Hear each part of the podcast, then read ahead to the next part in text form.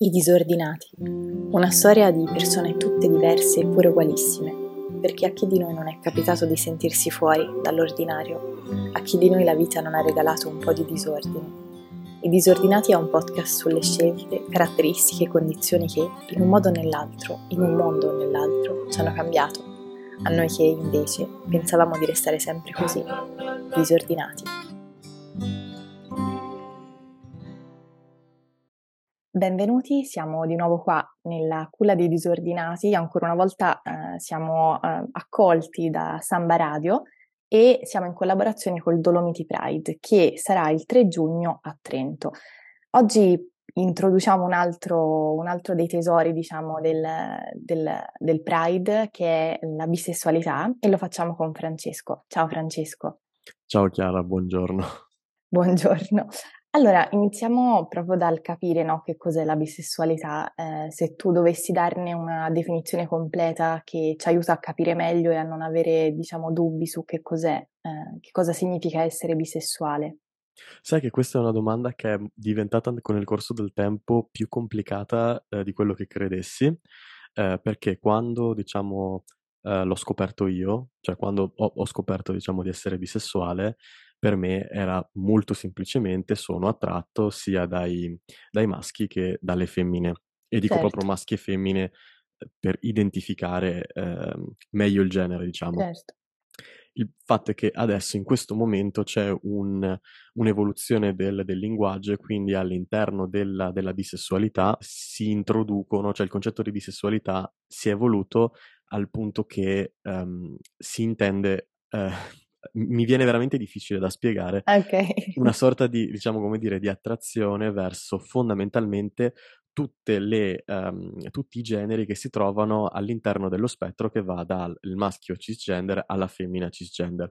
Quindi è, eh, ti, ti, riporto quello che certo, ma immagino mi, perché... mi dicono, sì, ti riporto quello che mi dicono altre persone perché per me, per come la vivo io, eh, appunto perché poi eh, la bisessualità è anche facilmente interpretabile purtroppo, io la vivo come un'attrazione a maschi e femmine. Molto, certo, molto ognuno poi ha diciamo, la sua esperienza personale, però come dici te ehm, è corretto anche dire che come cambiano diciamo, le, le, definizioni di genere, cambiano poi eh, anche le definizioni come la bisessualità, no? perché poi si deve capire quale genere e rientra diciamo, nell'attrazione del, del bisessuale. Eh, per quanto riguarda te, no? come, come, hai scoperto di essere bisessuale, cioè come ti sei approcciato alla bisessualità? Parlo anche di eh, appunto una maturazione di consapevolezza e una, un cercare di, di, trovare le informazioni giuste per, diciamo, verificare la, la casella, ecco, sono bisessuale. Allora, no, la questione della casella è molto particolare perché um, tendenzialmente quando cominci ad approcciarti un po' alla tua sessualità inteso come provo attrazione per le persone, diciamo che i bisessuali entrano improvvisamente in confusione, perché al parlo personalmente, quando io l'ho scoperto, mi ricordo anche il momento in cui ho avuto questo primo dubbio, avevo 12-13 anni più o meno, e c'erano le mie compagne di classe eh, due miei compagni di classe che si mettevano sempre in un angolo con i propri con i rispettivi ragazzi, proprio, diciamo, io dico fidanzati anche se mi uccidono sempre quando lo sì. dico, a 12 anni, con i propri ragazzi e praticamente erano lì che cioè, si baciavano e facevano questi momenti prima di, prima di entrare a scuola. E io mi ricordo che un giorno eh, guardai i ragazzi e provai una fortissima attrazione verso di loro. In quel momento io panico, proprio panico. Panico perché in quel momento pensai, oddio, uno, sono attratto uh, dai ragazzi e questa cosa già uh, comunque era considerata sbagliata, uh, era un errore, oddio, io poi vengo anche da una famiglia con un, un retaggio cattolico hardcore, quindi mm. era proprio, cioè dentro, dentro, la mia testa era stai provando qualcosa che è assolutamente sbagliato, Dio non lo vuole, eccetera, eccetera. E però in quel momento non sapevo neanche dire, cioè non, non riuscivo a dire a me stesso sono omosessuale non era una cosa che mi, mi, veniva perché provavo anche una forte attrazione verso le ragazze. Quindi lì è stato un attimo il, il momento di dubbio forte, finché poi si è evoluta nel, nel corso del tempo e ho mhmm, scoperto che la bisessualità esiste. Ne avevo un'idea assolutamente sbagliata, perché uno si pensa poi, no, c'è la, la mononormatività, quindi tu eh, puoi, puoi, decidere di stare solamente con una persona, oppure puoi decidere di stare solamente con una persona di quello specifico sesso, eh, però se sei bisessuale queste due cose come le vivi? Quindi nella mia testa la conclusione logica di un ragazzino di 13 anni che non capisce un cazzo fondamentalmente, perdono certo. il francese, è quella di eh, io passerò la mia vita eh, solo per scopare. Mm-hmm. Che diciamo che messa così non sembra neanche una cosa, una cosa, brutta, solo che per me a 13 anni era una tragedia perché dicevo io non mi sposerò mai. Eh, Beh, pensa che è bello avrò... che già a quell'età insomma avevi quest'idea diciamo così profonda no? Del, delle relazioni e dell'amore. Ma, eh, ma, perché allora diciamo che ero sem- sono sempre stato anche piuttosto un, come dire, una, una persona pesante, pesante. Poi a 12-13 anni ero veramente un rompipalle. Un romantico. sì, romantico per, per non dire antipatico, rompipalle pesante, uno di quelli con cui non vuoi stare in giro, che legge sempre mentre gli altri giocano a pallone. Quindi c'è, uniscici anche questo in questo Un disordinato, questa... infatti siamo nel podcast, perfetto. Mi sento molto a mio agio in questo momento. E, vabbè, quindi il, poi trovandomi in questo, questo concetto e andai nel panico finché poi comunque informandovi, ma mhmm, è stato un percorso particolarmente lungo. Eh... Ecco, dentro questo diciamo percorso di mhmm, accettazione, no?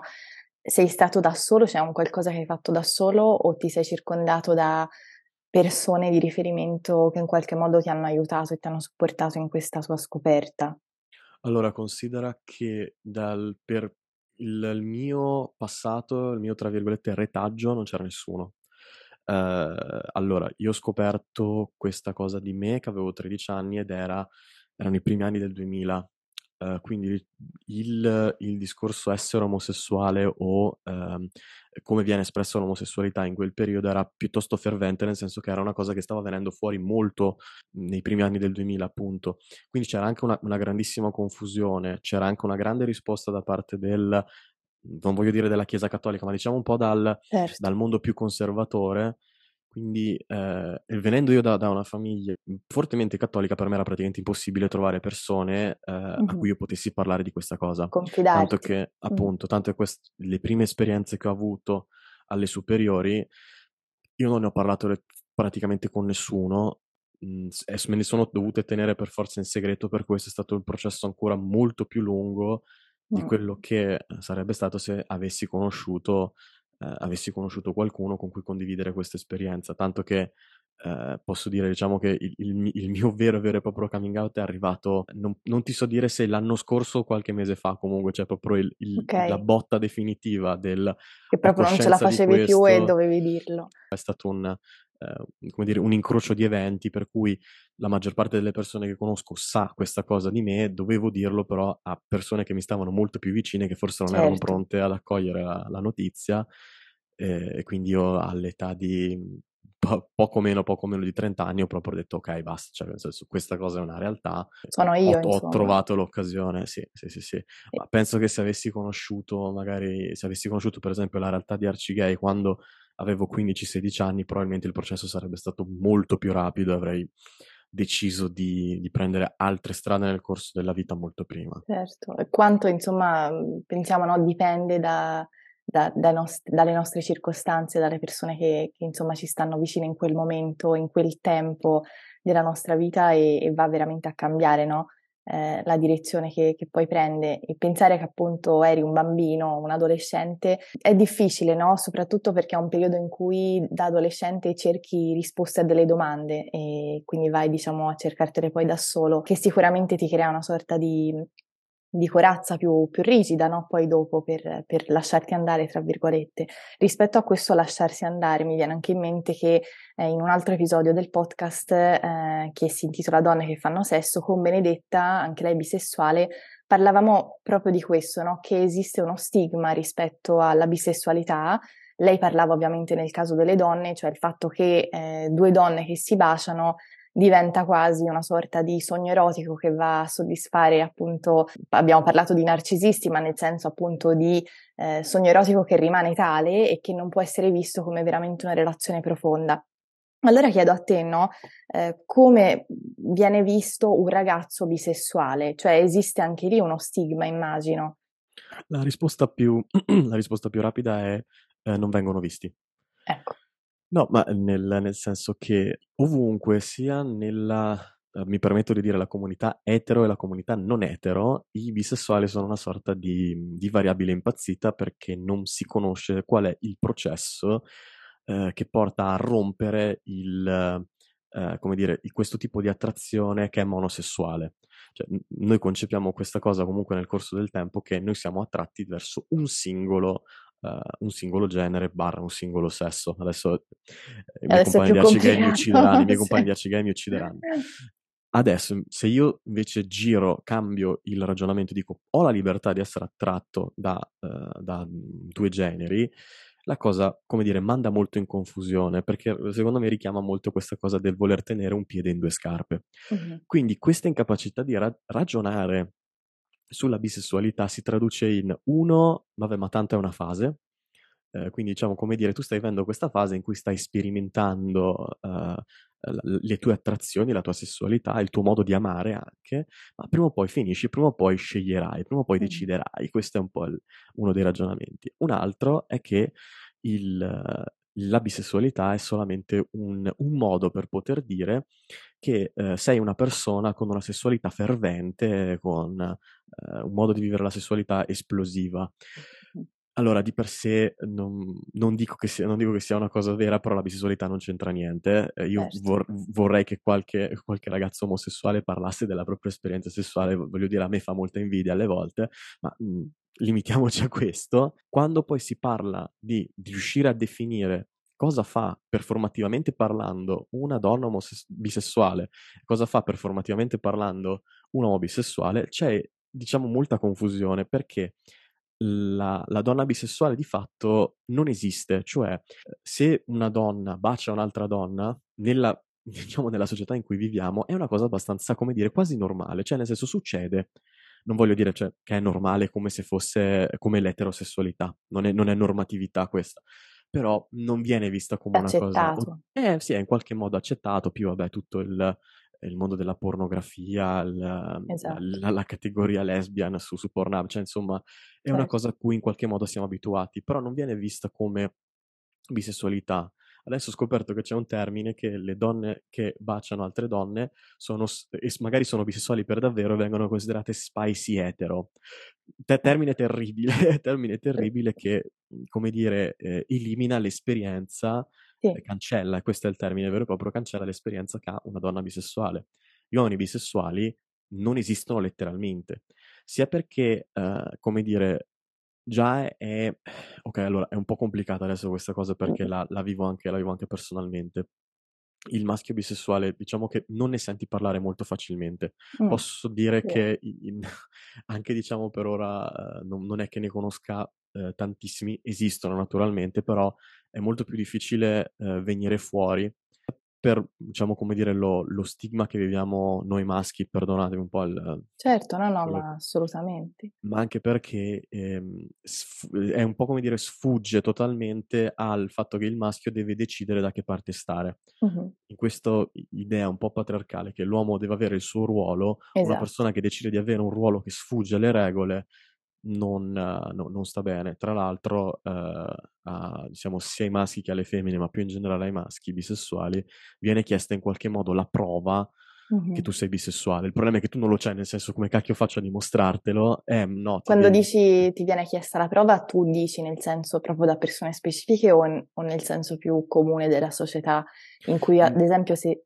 ri incontri un ragazzo, non lo so, omosessuale o appunto un ragazzo etero, vieni in qualche modo non non sfidato, ma ecco, ti vengono chieste queste prove? Va bene anche il termine della sfida. Se tu sei un maschio bisessuale e ti vedo uscire con una ragazza o come me, io sono fidanzato con con una con una ragazza, Certo. ehm, fidanzato perché dico fidanzato, cioè mi mi piace mi piace usare Sì, sì, utilizzare questo termine, usiamo questi c'è termini romantici, ci sì, adesso perché sono romantico, grazie. Io in quella in in questo diciamo in questa dinamica, fidanzato con una ragazza, io non ho modo di dimostrare di essere bisessuale. Mh-mh. Dall'altro dall'altro lato, cioè il ragionamento è: se non ti vedo con un uomo, non puoi dimostrarmi di essere bisessuale. Diciamo una E cosa esclude l'altra. Sì, perché noi non riuscia cioè nel senso il mondo non riesce a ragionare questa cosa del io sono una persona che prova attrazione per i due sessi, ma sono anche monogamo e quindi decido di rimanere con una persona sola e guarda caso quella persona è del sesso opposto. Eh, quindi è più un... Eh, questa era una cosa che eh, ho scoperto in realtà di, di, di, recente. Non amo utilizzare il termine bifobia, eh, perché secondo me adesso stiamo, stiamo un po' come dire, stiamo un po' abusando del termine fobia per qualsiasi cosa, stiamo confondendo le acque, ma questo è un pensiero personale. Quando ho scoperto che un, un, attore che mi pare sia attore di Heartstopper, uno degli attori di Heartstopper, di cui non so il nome, perdonatemi, a, a, interpreta un ragazzo omosessuale ed, ah, è sì, stato l'ho visto. Giro, ed è stato visto in giro girando mano nella mano ah, con, sì, sì. con, una ragazza e questa cosa diciamo che non è stata ben vista perché eh, gli è stato detto che lui essendo etero o comunque mm-hmm.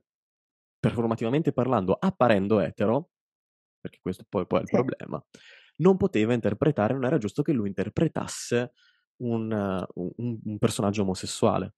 Quindi certo. gli è stato detto, tu sei etero, tu sei etero, sei etero, e lui è stato costretto a fare coming out in quanto bisessuale. Questo è quello che ho imparato, diciamo, a essere la cancellazione proprio del, dell'essere bisessuale, cioè che nel momento in cui tu non, rap- non rientri in una qualche idea dell'essere, uh, dell'essere bisessuale, che è ancora è molto confusa, quindi c'è la rappresentazione confusa di un'idea confusa, tu allora non sei bisessuale. E questo è quello che intendo con tu certo. devi fare uno sforzo per riuscire a in qualche modo fare digradare la nebbia nella confusione che poi ha la società nei confronti del maschio bisessuale.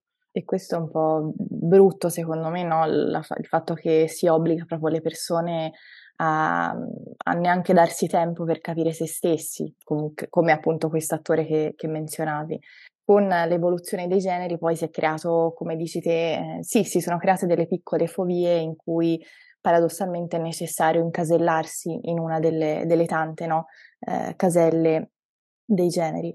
Nella vita di tutti i giorni, appunto, hai menzionato la, la difficoltà no, societale nell'accettare la bisessualità, però ti sono capitati episodi in cui ti sei sentito in dovere di spiegare, spiegare appunto perché sei bisessuale e ti sei sentito, diciamo, messo un po' alle strette, ecco, con i riflettori puntati su di te ho fatto il, il, il mio, mio, coming out, la mia spiegazione al mondo di, de, della mia sessualità, del mio modo di vivere l'attrazione delle relazioni, quando ormai, eh, come dire, la gente aveva, intorno a me aveva già capito che cosa fosse la bisessualità. Quindi non ho mai avuto questo, questo tipo di eh, oggettificazione, feticizzazione, mettiamola, mettiamola così, ti posso dire, se mi permetti, che c'è un tipo di um, oggettificazione su più le donne bisessuali che i maschi, che i maschi bisessuali nel cosiddetto eh, lo unicorn hunting. Non so se okay. ne hai mai sentito parlare. No. Ok, allora, inter... allora funziona, funziona, così. Tu prova a immaginare, hai una coppia etero, maschio mm-hmm. e femmina, che uh, vogliono provare l'ebbrezza del, uh, del sesso a tre. Mm-hmm. provare questa ebbrezza, questo fascino per, per, per, per, il sesso a tre, capissero mai quanta fatica ci vuole, ma vabbè, questa, è un'altra, questa è un'altra questione, lo capiscono dopo.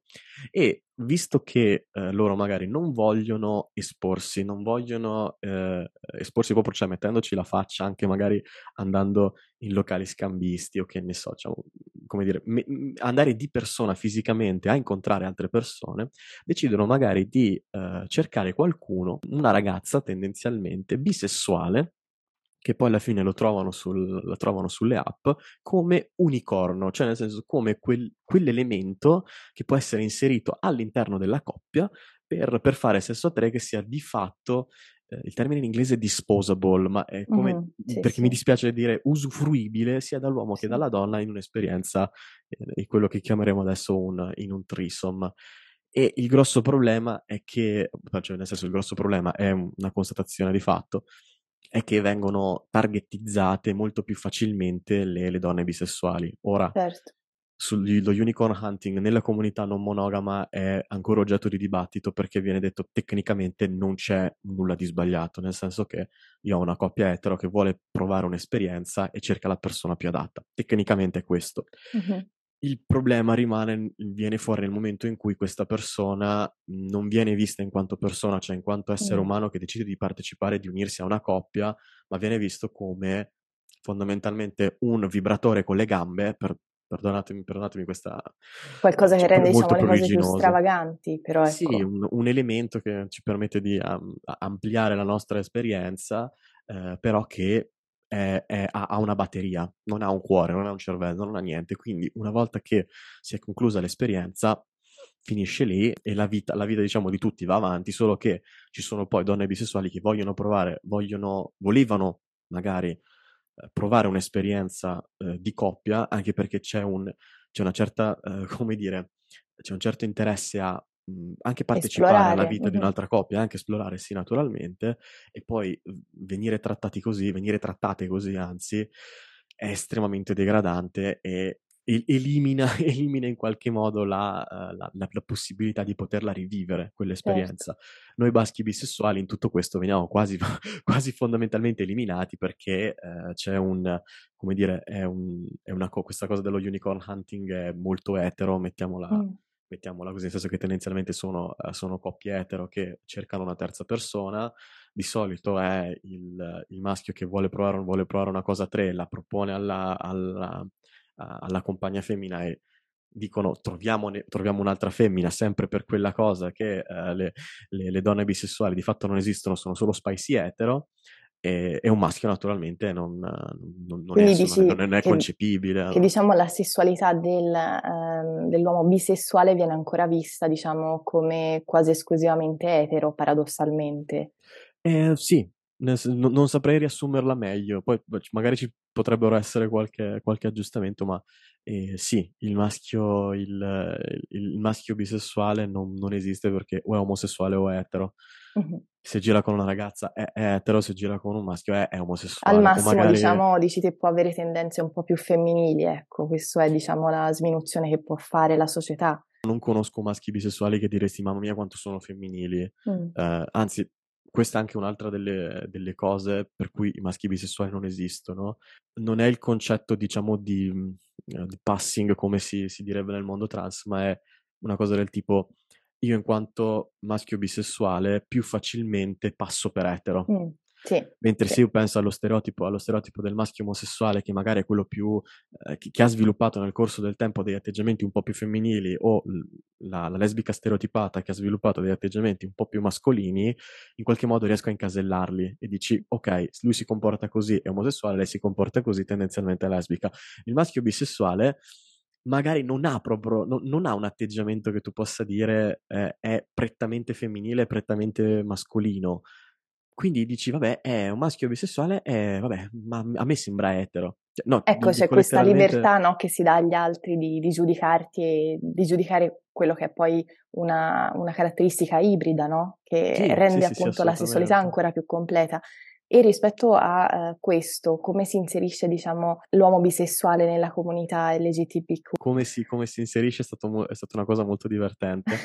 Questo è stato un episodio che secondo me ha, um, ha identificato un po' il tutto. Io ammetto di sentirmi un po' il... Eh, non, non, di essere, non, di essere, il pesce fuori d'acqua, cioè di essere comunque un, un membro della comunità, però magari quando mi trovo nei, nei gruppi, nei, nei, gruppi di, di arcigay per, per dire, eh, mi sembra sempre, non so, dico, ma forse io non c'entro, forse, forse io non ci azzecco in questo, in questo, mondo. Cioè, capito, diventa anche un, certo. una voce nella testa che ti dice sei sbagliato nella comunità giusta. Sì, sì, sì, per dire. Ma ehm, quando stavamo parlando appunto di fare, di chi doveva fare queste interviste per disordinari, Uh, che ora certo è diventato punto, disordinati perché che purtroppo... ora è disordinati, sì sì sì, ho, ho, ascoltato la puntata di Alex, è molto bella. Quando abbiamo fatto la lista di persone che dovevano essere intervistate, ho detto allora abbiamo il gay, abbiamo la lesbica, abbiamo il, il o la, tra- la persona trans, abbiamo la persona BDSM, poli, e poi chi è che manca? Io ho urlato. Io lì ho urlato, ho detto ai bisessuali, cazzo. L'ennesima Questo... volta in cui... Ma no, perché diciamo che eh, secondo me è anche legittimo, legittimo che si pensi così, che non, non c'è neanche, come dire, una, eh, una, rappresentazione a livello generale, cioè non esiste, eh, che ne so, il politico in America che è bisessuale. Cioè, c'è il politico, il politico canadese o il politico americano che mh, diventa senatore, diventa un congressman e tutti poi alla fine fanno la ola perché, perché è omosessuale, ma di, dimmi un personaggio, mm-hmm. un personaggio, come dire, di un, una, una, figura pubblica eh, maschile, poi che sia maschile, bisessuale. Perché che, femminile ce ne sono tante, effettivamente. Che poi passano comunque sotto, cioè passano sotto i radar. Sì. Eh, una figura maschile bisessuale proprio cioè che eh, lo, lo dice molto apertamente, io provo attrazione sia per gli uomini che per le donne questa cosa è, è, difficile anche da, da, raffigurare, a meno che tu non faccia quel, diciamo come dire, non segua un po' il... Questa è una cosa un po', po fastidiosa delle rappresentazioni che hanno i, i, bisessuali, per esempio, nelle serie TV, più, mm. più, nelle serie TV perché è un linguaggio televisivo che nei film, come questi, cioè queste persone che hanno una, una vita sessuale assolutamente fervente che sì. non hanno proprio non hanno la minima eh, non si fanno il minimo problema ad andare co- con chiunque a qualsiasi ora del giorno in qualsiasi momento a meno che, cioè, a meno che tu non esca da quella da quella da quella idea quella rimarrà finché non avremo purtroppo figure pubbliche figure pubbliche storie anche importanti di figure a mio parere pubbliche bisessuali, secondo me non ritorneremo sempre in questo loop del eh, i, maschi, i, maschi, o le persone bisessuali esistono sì, ma con a specifiche condizioni, ma non si vedono, ma non si notano, è una fase, bla bla bla bla bla bla. È necessario eliminare un po' lo stigma, no? Che che ruota intorno spesso alle figure maschili eh, che fanno coming out di qualsiasi tipo, ma eh, progressivamente appunto soprattutto i bisessuali. Io ho un paio di amici che sono appunto bisessuali e mi dicono le stesse cose, quindi mm, è importante diciamo anche ricercare una rappresentazione, come dici te, all'esterno e eh, chi meglio può farlo se non le figure pubbliche, no? Servono degli esempi che poi le persone rispettano e, e, e di cui comprendono le profondità, ecco, non solamente la, l'immagine superficiale che ne viene data magari in alcune serie TV. Eh, Francesco, io ti ringrazio tantissimo per questa chiacchierata onesta eh, all'interno del podcast dei disordinati che trovate su Spotify, ma anche appunto all'interno della, della comunità universitaria di Samba Radio e eh, ti troviamo forse al Dolomiti Pride il 3 forse, giugno a Trento. forse. Ci sarai e sarai lì proprio a sottolineare, diciamo. Assolutamente sì, la bandiera, la, la mia bandiera di colore, assolutamente sì. Grazie ancora e spero a, pre- a presto. Grazie a te Chiara, è stato un piacere.